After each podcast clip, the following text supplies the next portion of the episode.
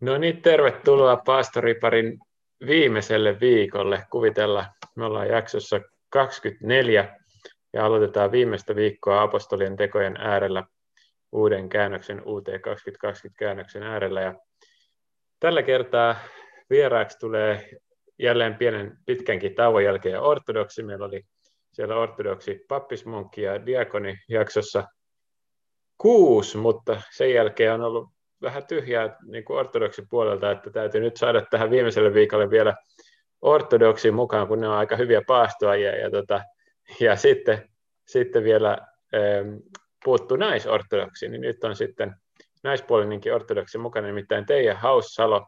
Tervetuloa ensinnäkin mukaan. Kiitos. Kiva, kun olet mukana. Ja, ja tota, me ei oikeastaan tunneta sen kummemmin, että vasta Facebookin kautta näin näin tota, tutustuttiin tai, tai löytyi kontaktia.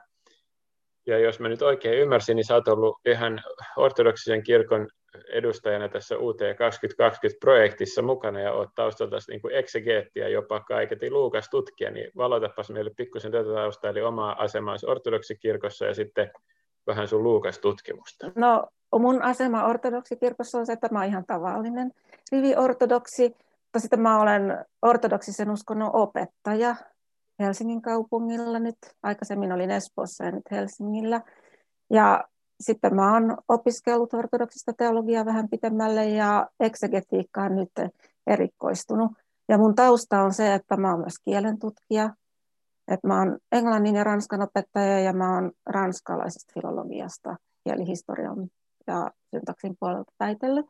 Ja sitten tämä on luonteva tausta sitten raamatun tekstien tutkimukselle myös, koska mä olen hyvin harrastunut kieliin ja, ja niiden tutkimiseen. Ja sitten myös oli luontevaa, että kun minä olen yksi niistä harvoista eksegeeteistä ortodoksipuolella, niin se Mikael Sundqvisthan on väitellyt eksegetiikasta, ja Totta. mä tunnen hänet myös.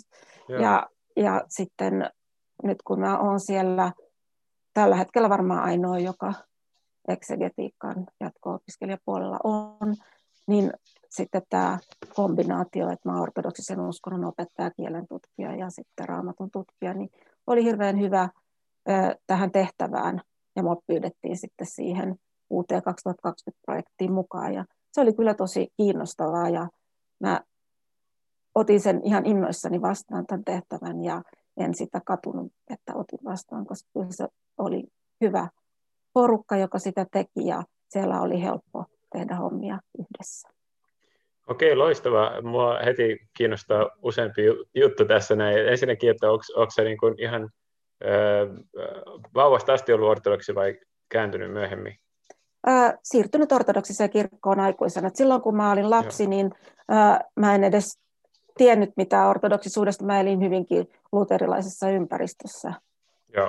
Sitten mun hengellinen etsintä alkoi vasta tosissaan paljon myöhemmin ja sitten Joo. kun mä olin saanut lapsia. Sitten mä siirryin ortodoksiseen kirkkoon kaikessa rauhassa, kun mä ensin vähän tutustuin, että katselin, että mikä se mun paikka olisi. Ja sieltä Siellä. sitten, kun löytyi se paikka, niin siihen mä oon luontevasti jäänyt ja sillä tiellä jatkan. Ja oletko sä opiskellut sitä ortodoksista teologiaa siis Itä-Suomen yliopistossa vai jossain muualla? Itä-Suomen yliopistossa ei ole muuta paikkaa, missä sitä voi opiskella, mutta tosin suuren niin. osan opinnoista tehnyt kyllä Helsingissä etänä, että on nyt käynyt kyllä paikankin päällä sitten. No hyvä. Entäs sitten tämä UT 2020 komitea, tai miksi sitä nyt kutsutaan, sitten se ekumeninen työryhmä, joka siellä on ollut. Niin, niin ohjausryhmä. Ohjausryhmä, niin tota, jouduiko siellä ortodoksina tota, taistelemaan joidenkin jakeiden tai käännösratkaisujen puolesta ja onnistuitko saamaan läpi jotain? Onnistuin saamaan läpi, mutta ei ne ihan hurjia taisteluja ollut, mutta joskus joutui perustelemaan parikin kertaa ennen kuin sai läpi jonkun asian, joka tuntui tärkeältä. Oliko teillä mitään katolisortodoksista vanhojen kirkkojen liittoa vapa- suhteessa vapaatiin tai protestantteihin missään Ää, kohdassa? No oli jossain kohdassa, eli siis oli, äh, yksi kohta oli aika olennainen, oli tämä, kun, äh, joka liittyy ehtoolliseen. Hmm. Eli siinä kun Johanneksen evankeliumissa on, että ää, tämä on todellinen, minun vereni on todellinen juoma ja niin edelleen, mm. ja jos ää, syötte minun lihan ja juotte minun vertani ja niin mm. edelleen, niin siinä kun kreikkalaisessa alkutekstissä oli kaksi eri syömisverbiä, Niin, joista toinen sitten eri yhteyksissä voi tarkoittaa myös pureskelua. joo, Niin sitten kun se oli käännetty pureskeluksi, se toinen verbi, niin siitä me sitten ää, no, melkeinpä taisteltiin, että se okei. muutettiin takaisin syömiseksi, koska Ai se jaa. pureskelu ei Suomessa herätä ihan samanlaisia Niin. mielikuvia kuin mitä se kreikka, kreikkalainen sana siinä alkutekstissä on. Joo. Et sanoillahan on vähän erilaiset niin sanotut merkityskentät, Joo, että ei mutta se se kyllä, tuo samaa mielikuvaa. se kyllä kuitenkin korostaa sellaista aika konkreettista syömistä, että, että tota, Mm, niinhän se oli ajatuksena, että se korostaa sitä Joo. konkreettisuutta, mutta sitten se herättää muunkinlaisia niin, mielikuvia. kyllä, kyllä, se ei kyllä, ollut totta kai. tarkoitus. Niinpä. Joo, eli sä osaat sitten kreikkaa ja nähtävästi tota, ö, koineita ainakin ja osaatko No, muitakin? ehkä en sujuvasti mitään kreikkaa, Niin. mutta siis onhan mä ne opinnot tehnyt, mitä tarvitaan, ja koko ajan se taito karttuu siinä, kun tutkii sitä alkutekstiä. Ja sun väikkäri käsittelee just Luukasta, niinkö? Onko se Luukkaan Kyllä. evankeliumia vai se kaksoisteoksen jotain? Luukkaan Joo. evankeliumia ja siinä nimenomaan fariseusepisodeja ja miten nämä episodit sitten edesauttaa sitä evankeliumin sanomaa ja mikä tämä fariseusten rooli siinä on, koska siinä on niin paljon epäselvyyttä, että mun, mua kiehto tarttuu tähän asiaan ja ruveta sitten ää, uusimmilla diskurssianalyysin menetelmillä tutkimaan, mitä se Luukas sanoo ja käsittelee niin kuin tarinana, kertomuksena, narratiivina sitä Luukkaan, Luukkaan tekstiä ja sitä kautta sitten analysoida sitä. Okei. Mä muistan nähneeni sellaisen tutkielman, olisiko se ollut väikkäri sitten, jossa oli joku tämmöinen otsikko, että, että ei terveet tarvitse parantajaa, vaan sairaat. Luukkaan myönteinen käsitys fariseuksista.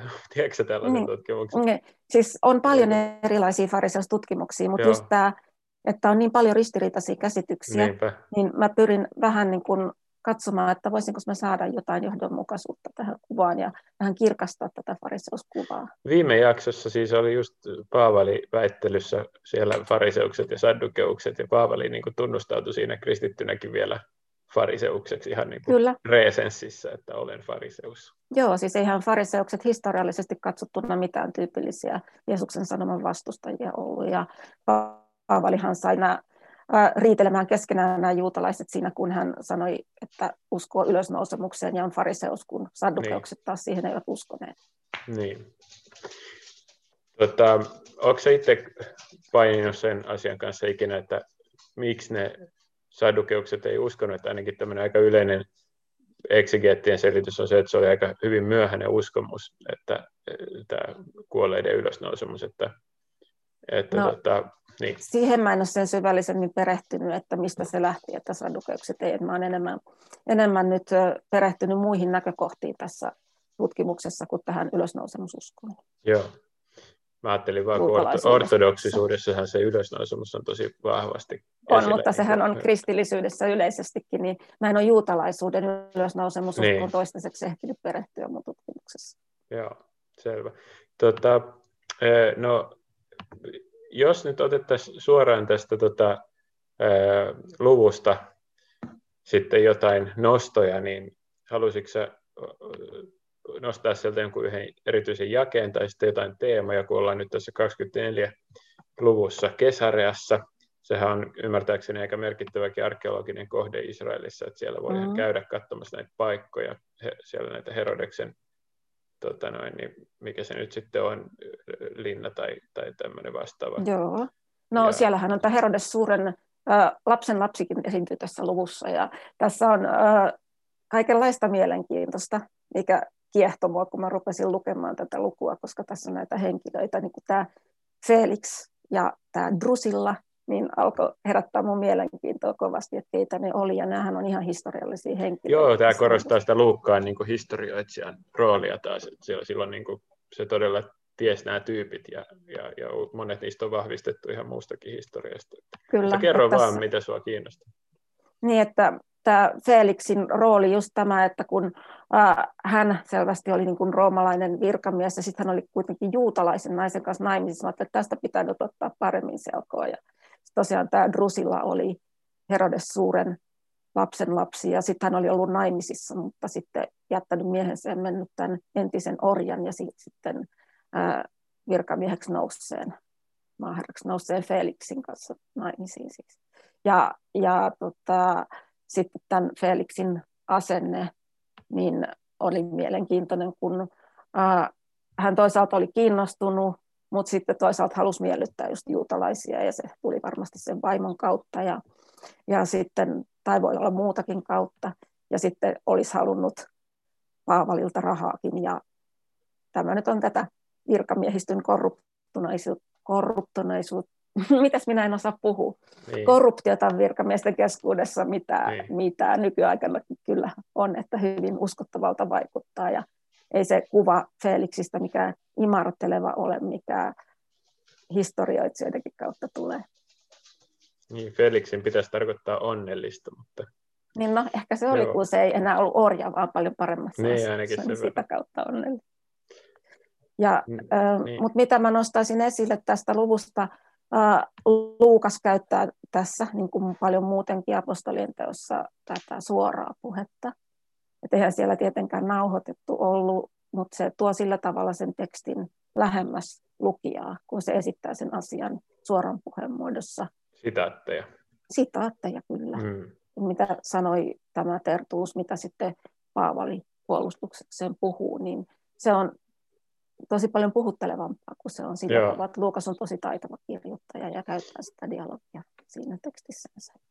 Mä tykkäsin tuosta ysi, ysi jakeesta, kun siinä sitaatti menee edellä kiinni ja sitten Luukas kommentoi, että juutalaiset yhtyivät syytteeseen ja väittivät, että asia oli juuri näin. Että se voi helposti kuvitella Kyllä. sen joukon, joka sanoi, että just noin, just noin. Ja sitten Paavali sanoi, että no eipä se olekaan, että, että, että, että et pysty millään todistamaan tätä, että, että mä olin tekemässä jotain ihan muuta kuin väitetään.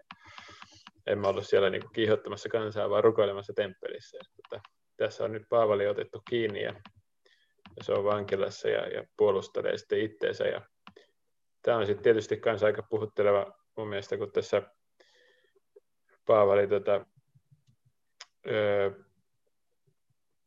hetkonen, onko se nyt sitten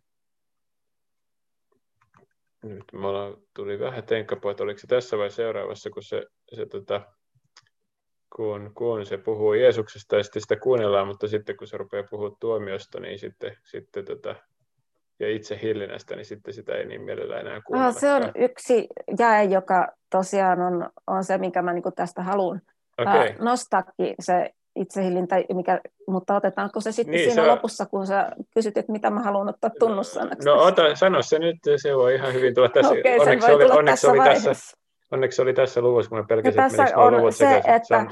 kun Paavali puhui oikeamielisyydestä, itsehillinnästä ja tulevasta tuomiosta, Felixia Joo. alkoi pelottaa. Joo. Että tämä on sellainen hyvä ajatuksia herättävä jae. Joo, että se kertoo myös vähän tuosta niin kuin varhaiskristillisestä saarnasta, että se, se just on ja 24, että se kuunteli, kun se kertoo uskosta Jeesuksen Kristukseen, että kiva, kiva, kerro vaan uskosta, mutta sitten kun se alkaa puhua, että mitä se tarkoittaa niin kuin käytännössä, että niin kuin itsehillintä ja, ja tuomio ja tämmöiset jutut, niin että tässä ollaankin niin kuin vakavia juttuja äärellä ja, tota, ja pitäisi ottaa niin kuin oma elämänkin vakavasti, niin sitten se, sitten se vähän tulee rauhoittamaksi ja sitten, sitten sanoo, että, että meepä että, että kutsun sinua taas sitten, kun mulla on aikaa. Että, tota, Joo. Niin, että tämä jae sopii hyvin tähän paaston ajan mietteiksi. Kyllä, kyllä, joo. Onko sulla muuten, jos on kysyä nyt ortodoksina, niin onko sulla ihan perusortodoksi paasto tota, tavat vai, vai miten? No tota? siis onko ihan perusortodoksi paastotapoja? Mä luulen, että se vaihtelee kyllä ihmisten mukaan, koska siis se tarkoitushan on sellainen hengellinen paasto ja oman mm. elämän parantaminen ja se sellainen kokonaisvaltainen että se on henkinen ja hengellinen ja siinä mietitään mm. omaa elämää ja suhdetta muihin ihmisiin, suhdetta lähimmäisiin ja Jumalaan ja, ja sillä, että se, kyllä mä ruokapaastoa noudatan, mutta että se on aika helppo noudattaa esimerkiksi kasvisruokavalioon nykyään, kun kaupoissa niin. on niin paljon kaikkea tarjolla, niin. että se ei ole se keskeisin asia. Joo. Just se, että pyrkii siihen sellaiseen tervehenkisyyteen ja keskittymiseen siihen, mikä on olennaista ja, ja semmoiseen yksinkertaisuuteen ja Mä huomasin yhdellä Facebook-palstalla ortodoksi kysyi toiselta, että miten te vegaanit paastotte, kun siinä on melkein jo valmiiksi sama paasto tota dietti jo päällä, että siinä ei paljon muutoksia, sitten öljyt ja viinit ehkä vaan erona, mutta, mutta sitten mä rupesin miettimään myös sitä kulttuurisidonnaisuutta viime ortodoksijaksossa, kun puhuttiin siitä, että tämä tulee aika tästä niin kuin välimeren ruokakulttuurista nämä säännöt, mm. että jos mennään jonnekin Aasiaan tai Afrikkaan, missä ne syö vaan jotain riisiä tai, tai puuroa joka päivä, niin eihän ne paastosäännöt niin kuin yhtään kosketa sellaista ihmistä. Niin. Mutta tosiaan, kun se paaston ensisijainen tavoite ei ole siis se ruokailu Kyllä. ja siihen keskittyminen, vaan mm. nimenomaan sen elämän saaminen entistä paremmaksi ja Jumalan suhteen kehittäminen ja, ja se, että, että tosiaan muistaa huomioida lähimmäiset ja jättää kaikki turhat pois, niin mä ajattelen paastoista niin, että ne aina auttaa mm. eteenpäin elämässä. Jos ei heti, niin sitten niistä jää jotakin itämään ja ehkä sitten myöhemmin. Ja jos nyt yksi paasto auttaisikin niin kuin koko elämän muuttamaan lopullisesti e, täydelliseksi, niin sitten ei enempää kuin se yksi paasto tarvittaisikaan. Mutta mm. ne aina auttaa pysähtymään ja ajattelemaan, että mikä siinä tilanteessa nyt on se, että, että mitä mun pitäisi nyt huomioida entistä paremmin. Ja kirkko auttaa, että voi niin krippi-isän kanssa voi sitten keskustella, että mikä olisi nyt se realistinen tavoite, mitä voidaan toteuttaa. Ja eikö teillä ole pastoajan alussa semmoinen kaunis liturgia, jossa pyydetään toisilta anteeksi? On, se on se sovintosunnuntain ehtopalvelus. Nythän se oli etänä. Niin. Mutta siis yleensä tosiaan se on niin, pappi pyytää kaikilta anteeksi ja ihmiset kaikki siellä kirkossa pyytää toisiltansa ja papilta anteeksi. Ja siinä kyllä jää hyvä olo sen jälkeen. Niin, koska sitten myös saa anteeksi. Tai mitä siinä vastataan, että Jumala antaa anteeksi? Niin, sitten anna sinäkin minulle anteeksi ja sitten mm. vielä, että Jumala antaa. Joo. Se, Joo, se tosiaan oli on. Kaunis muullekin suht uusi löytö. Pari vuotta sitten sain siitä kuulla ensimmäistä kertaa, että meillä ei sitä läntisessä kirkossa ole. Mutta kaunis, kaunis juttu. Tota, joo, eli oliko sinulla vielä lisää ajatuksia tästä tota, jakeesta, jonka sä valitsit, tai sitten tästä luvusta ihan muitakin? Joko kielellisiä tai, tai sisällöllisiä, hengellisiä, no siis, teologisia, historiallisia? Whatever. Joo, toki. Eli siis mun mielestä tässä on hyviä käännösratkaisuja lukijalle, Joo. että on tällaista elävää kieltä. Tässä on esimerkiksi tämä pääpukari on mun mielestä hirveän hyvä. Tämä Nasaretilaislahkon pääpukari on hyvä kielellinen valinta, koska siinä tulee just tämä tämmöinen syyttävä ja negatiivinen sävy, jota tässä tekstissä haetaankin. Ja se on Joo. oivallinen sana tässä, ettei johtaja niin kuin neutraalisti. Se on parempi sana kuin neutraali johtaja. Joo. Ja sitten toinen sana, mikä on mielenkiintoinen täällä, tai oikeastaan parikin, tämä kun Paavali sanoo jakeessa 21, että siitäkin minua vain syytetään, että karjaisin heidän keskellään, niin tämäkin on hyvä, koska se on semmoinen kuvaileva sana. Kreikassa minusta tässä on onnistuttu löytämään se. Voi olla, että tämä oli yksi niistä, mistä keskusteltiinkin, että mikä kiljaisuusana siihen valitaankaan. Ja tämä vaikutti parhaalta. Ja. ja sitten tämä tie on ratkaistu kanssa, ja mistä on puhuttu, niin se kun Paavali sanoi, että seuraan sitä tietä, jota he nimittävät lahkoksi. Ja silloin täältä jakeessa 22 myöhemmin Felix tunsi hyvin Jeesuksen osoittaman tien. Että Kreikassahan se on vain tie. Mutta mm. jos se tässä kohtaa nyt olisi pelkkä tie ilman mitään selitystä, niin se ei oikein lukijalle avautuisi. avautuisi. Mm. Ja tämä on johdonmukaisesti sitten käännetty joko Jeesuksen osoittamaksi tieksi, tai sitten jos tekstissä on ollut Herra Jeesus, niin sitten Herran osoittama tie, niin se on Herran osoittama tie, se on tuossa 92, jos oikein muistan, niin tämän, se, että avataan se lukijalle siinä kohdassa, missä tarvitaan, ja mm. mitä se oikeasti tarkoittaa, koska just apostolien teoissa, niin ää, tämä tie tarkoittaa, tai sitä käytetään niiden yhteydessä, jotka seuraa Jeesusta, niin tämä on ihan mm validi käännös. Ja olikohan sitten vielä jotakin muuta, mitä mä halusin sanoa. Tämä, en mä oikeastaan, historiallisestihan tässä on nimenomaan äh, varmasti taustalla se äh, ristiriita Paavalin ja juutalaisten välillä, että kun äh, Paavali itse puhuu siitä hyvin äh, samalla tavalla vaikkapa ensimmäisessä Tessalonikalaiskirjassa kirjoittaa, kuinka, kuinka heti kun ne yrittää viedä hyvää sanomaa pakanoille, niin juutalaiset yrittää estää, niin nyt sitten se toinen näkökulma tuli siinä edellisessä luvussa apostolien tekoja, ja tämä tässä se jatkuu tämä tilanne, missä Paavali puolustautuu. Joo, se on tärkeä kohta, millä tavalla se puolustautuu tässä. Että se sanoo, että uskon kaiken, mitä laissa ja profeettojen kirjoissa sanotaan. Ja tämä on mielenkiintoinen kohta, koska siis mm. tämä Paavalin suhde lakiinhan on kuitenkin niin. aika erilainen kuin juutalaisilla. Niin. Mutta se idea siinä on se, että se ei hylkää sitä lakia, vaan mm. sitä tulkitsee uudella tavalla niin kuin niin. Kristuksen valossa.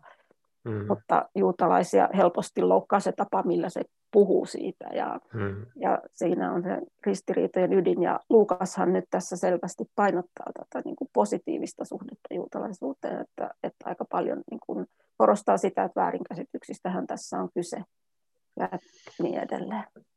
Joo, tässä on myös ehdotettu, että tässä voisi olla tämmöinen niin kuin apologeettinen tarkoitus sitten Rooma, Roomaa ajatellen, kun, kun tämä kirja loppuu, niin Paavalihan on Roomassa ja, ja, ja tota, ehkä on vielä auki, että, että ää, miten hän käy sitten Roomassa siinä lopullisessa oikeudenkäynnissä, että joutuuko mm-hmm.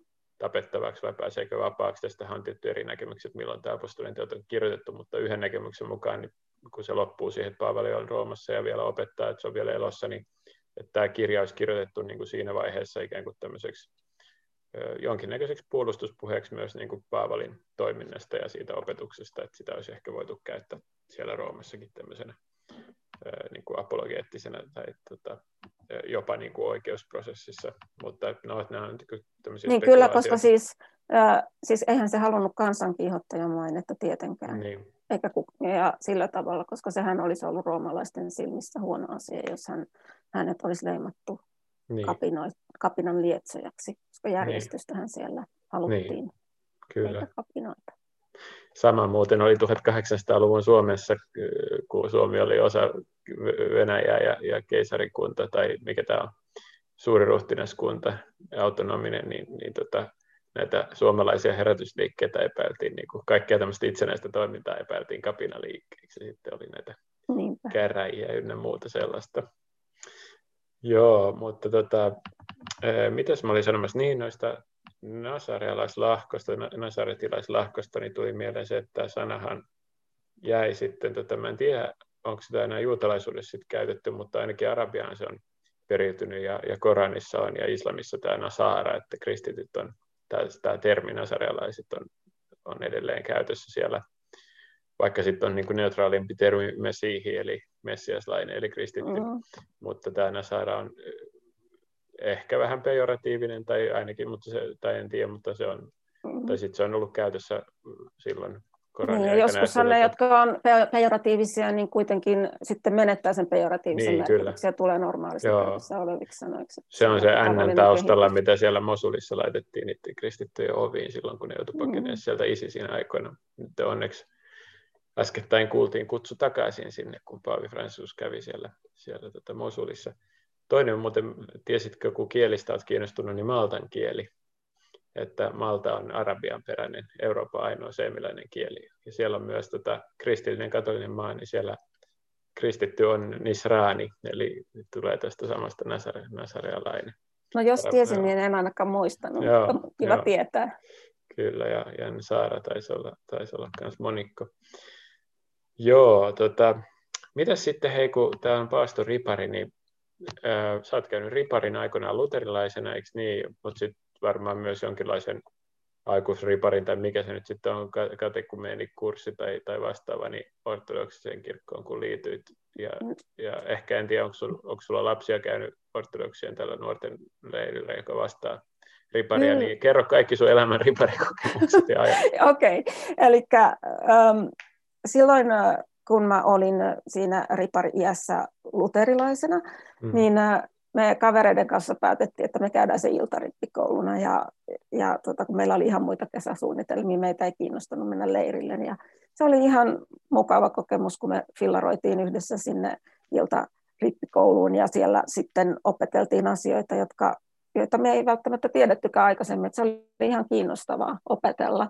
Ja ainoa, minkä mä, mutta ainoa asia, minkä mä nyt muistan selvästi sieltä oli se, että kun piti sanoa suullisessa kuulustelussa uskontunnustuksen selitys siellä. Niin sitten minä latelin sen ulkoa hyvin nopeasti ja sitten se pappi sanoi sen jälkeen, että huh, eikö se ollut vaikeaa sanoa uskontunnustuksen selitys yhdellä ainoalla hengenvedolla.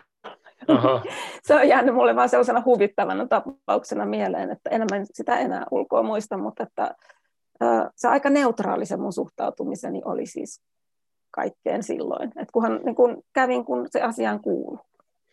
Mutta miten tuo selitys? Siis mä ymmärrän, että uskon tunnustus on pitänyt opetella. se on ollut siis... siinä Lutterin siinä... Lutterin vähäkatekismus. No siinä katekismus, katekismus mikäli, ja niin siinä se oli se selitys, ja se piti Joo. opettaa. Oho, aika muista. Ja tota, mm, mun lapset on siis käynyt, tai pari mun lapsista on käynyt noi, sen kriparin, ja vähän niin kuin vastahakoisesti meni, mutta hirveästi tykkäs niin, että sitten nuorin ei enää ollut vastahakoinen menemään, kun ne suositteli, että, että tosi kiva, että, että me ihmiset ja niin edelleen. Mutta sitten se olisi ollut viime kesänä, se mun niin.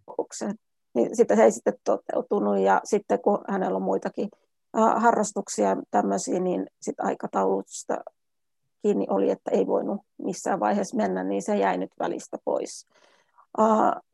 Mä itse silloin aikana niin, niin en käynyt varsinaista katekumeenikurssia, vaan liityin syksyn puolella Neitsyt Marian temppelin käymisen juhlan aattona ortodoksiseen kirkkoon. Ja silloin sitten käytännön kautta aloin opetella ja keskustelemalla mun rippi kanssa ja, ja tutustun kirkkoon sitten hyvin. Ja jäin hyvin aktiiviseksi kirkossa sitten siitä eteenpäin, että mä oon tosi siis kaikki nämä vuodet, mitä mä oon ollut, niin on ollut todella aktiivinen toimija siellä kirkossa. Mun täytyy tässä vaiheessa taas tunnustaa tätä, tätä valtavaa distanssia, jota, jota meidän länsi- ja itä-eurooppalaisten tota, kristittyjen välillä on, että kun sä sanoit Marian temppelin käymisen juhla, niin mulla raksuttaa nyt, että onko meillä edes sellaista ja mistä temppelin käymisestä siinä puhutaan, että onko se silloin, kun ne etti Jeesusta, kun se oli 12, vai onko se silloin Maria, kun oli, onko se sitten, onko se sitten Jaakobin protoevankeliumista, kun Maria oli nuori? Joo, se on Jaakobin protoevankeliumista, ja Maria oli kolmevuotias. Niin justiin, no on näitä joo. tämmöisiä, joo. Eli kun joo. Hänet tuotiin sinne temppeliin, hän itse käveli ne askelmat niin. sinne, sinne ylikoppi Sakarian luokse, joka vei hänet sitten kaikkein pyhimpään. Tämä on jännä tuo Jaakobin protoevankeliumi, että sillä on niin kuin paljon, paljon isompi asema ortodoksisessa kirkossa kuin katolisessa, että me niin kuin tiedetään, että se on olemassa ja tiedetään siitä niin kuin pari, pari asiaa, että siellä puhutaan vanhasta Joosefista ja tota Jeesuksen veljet kaiket, olisi sitten sen, sen Joosefin edellisestä liitosta olevia lapsia, Joo. mutta tämä, tämä traditio taas ei ole lännessä niin kuin kovin suosiossa ainakaan nykyään. Niin en mä tiedä, se koko, koko protoevankeliumi on vähän semmoinen, että aika harva siitä puhuu ja harvasta on lukenut, mutta ortodoksilla tuntuu, että se niin kuin, sieltä tulee ihan liturgisia juhlia ja se on niin kuin, tulee, kyllä. Aika, aika lailla voisiko sitä sanoa jopa, että se on osa traditiota isolla teellä niin kuin siellä. Kyllä on. Ja, joo, ja meillä se on varmaan tämmöinen pikkutee-traditio niin kuin muiden joukossa. että joo, se on yksi niistä joo. suurista juhlista. Ja, ja. ja mä muistan senkin, että kun Tapiolan kirkossahan on maalattu siis Joo. niitä freskoja seinille, ja siellä on just nämä kirkkovuoden juhlat, niin silloin kun tämä Kuopus oli kolme vuotta sitten, niin sille oli hirveän tärkeää aina mennä katsomaan sitä kolmenvuotista Neitsyt Mariaa. Sä että missä on Neitsyt Marian temppelin käymisen juhla, ja sitten mentiin katsomaan sitä kuvaa, ja sitten kun se oli katsonut sitä kuvaa, se kysyi, että missä se on sitten Kristuksen temppelin tuomisen juhla. Ja sitten me katsottiin niin. sitä kuvaa, kun Kristus, Kristus vauvana tuotiin temppeliin. Se oli pikkulapselle hirveän kiva katsella niitä, katsella niitä kuvia siellä. Joo. Se on upea se Tapiolan kirkko kyllä. Suosittelen Joo. katsojille, jos ei ole käynyt, niin tämmöisiä pääkaupunkiseudun pyhivalluskohteita ja kirkkotaiteen tota, mestariteosta ja upea, upea kirkko. Se on kyllä hieno vaikka se on uusi, niin se on mm. kyllä tosi niin. hienosti tehty. Alexander Wikström maalannut. Joo, siinä on niin kuin, ihan kuin olisi taivaassa melkein, että se on niin se vahva värimaailma ja sitten ne pyhät ja enkelit mm. siellä. Mutta eri kirkot on eri tavalla hienoja. Joo. nythän myös Tikkurilan ortodoksisen kirkkoon on tehty uusia maalauksia, jotka sopii sinne oikein hyvin. Joo. Hyvä. Tota, Oletko muuten käynyt Pyhällä maalla tai kutsutteko te sitä Pyhäksi maaksi? Tai, niin Jerusalemissa en, ei, tai en, siellä en päin. Ole. Joo. En ole käynyt siellä. Joo, se on varmaan tota, unelma joskus päästä. No kyllä, totta kai, jos Joo. vaan pääsis, mutta just nyt ei ole se aika. Aina. Niin ei olekaan, kyllä. Hyvä. Tota, onkohan meillä jotain jäänyt käsittelemättä? Onko sinulla jotain hampaan kolossa, mitä haluaisit vielä nostaa esiin? Tässä mietin, että aika lailla, aika lailla alkaa olla loppuhartautta vaille tietysti. Niin. En mä nyt ihan äkkiseltään mitään, mitään uutta. Mä luulen, että aika intensiivisesti jo käsiteltiin tota niin. itse sano vielä, lukuakin. Sano vielä joku yksi niin kuin, semmoinen isoin juttu, joku Paavali on nyt päähenkilö tässä ja sitten Luukas se kirjoittaja, niin kun sulle sanotaan Paavali ja kun sulle sanotaan Luukas, niin, niin kuin, mikä juttu nousee niistä molemmista niin kuin, tai kummastakin erikseen niin kuin ykkösenä sun niin kuin aivoihin? Rakkaus. Oho, molemmista vai, vai, vai, vai? Yhdessä molemmista, Joo. että ne korostaa. Se asia, joka tulee, niin on se semmoinen rakkaudellisuus. Ja, ja ta, se on se laki, jonka mukaan toimitaan. Okei, mielenkiintoista.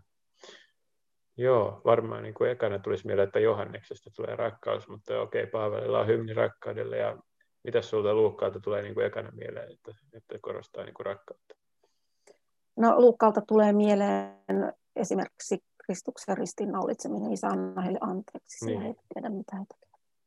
Kyllä. Ja se käytännön rakkaus, joka siellä ilmenee, ja, ja laupiassa marialainen, mm. ja, ja myös se, nämä vertaukset, jossa tosiaan tämä myös tuhlaajapoikavertauksessa tulee mm. rakkaus. Kyllä, tämmöinen armahtava laupeus. Kyllä. No Koska no, rakkaus ilmenee nimenomaan käytännössä, ja niin. siksi Luukalla myös. No hyvä, suuri kiitos tästä. Ja sitten sulla on meille loppurukoukseksi ihan mahtavan kirkkoisen rukous, nimittäin Efraim Syyrialaisen, joka on kaikkein syyrialaisen, arameankielisen, mesopotamialaisen ja, ja syyrialaisen perinteen tota, lempikirkkoisa ja laajasti tunnustettu katolisessa ortodoksisessa ja, ja orientaalimaailmassa. Niin... Kyllä, ja kuuluu tähän ortodoksiseen paastokauteen luontevasti ja sitä käytetään kirkossa. Efraim syyrialaisen paastorukoukset, sen mä voin tässä lausua. Lopuksi. Aina menee ja kiitos kun tulit mukaan. Kiitos sinulle. Herra minun elämäni valtias, estä minusta laiskuuden, velttouden, vallanhimon ja turhan puhumisen henki. Anna minulle sinun palvelijallesi sielun puhtauden, nöyryyden, kärsivällisyyden ja rakkauden henki. Oi kuningas ja Herra, anna minun nähdä rikokseni ja anna, etten veljeäni tuomitsisi, sillä siunattu olet sinä iankaikkisesti. Amen.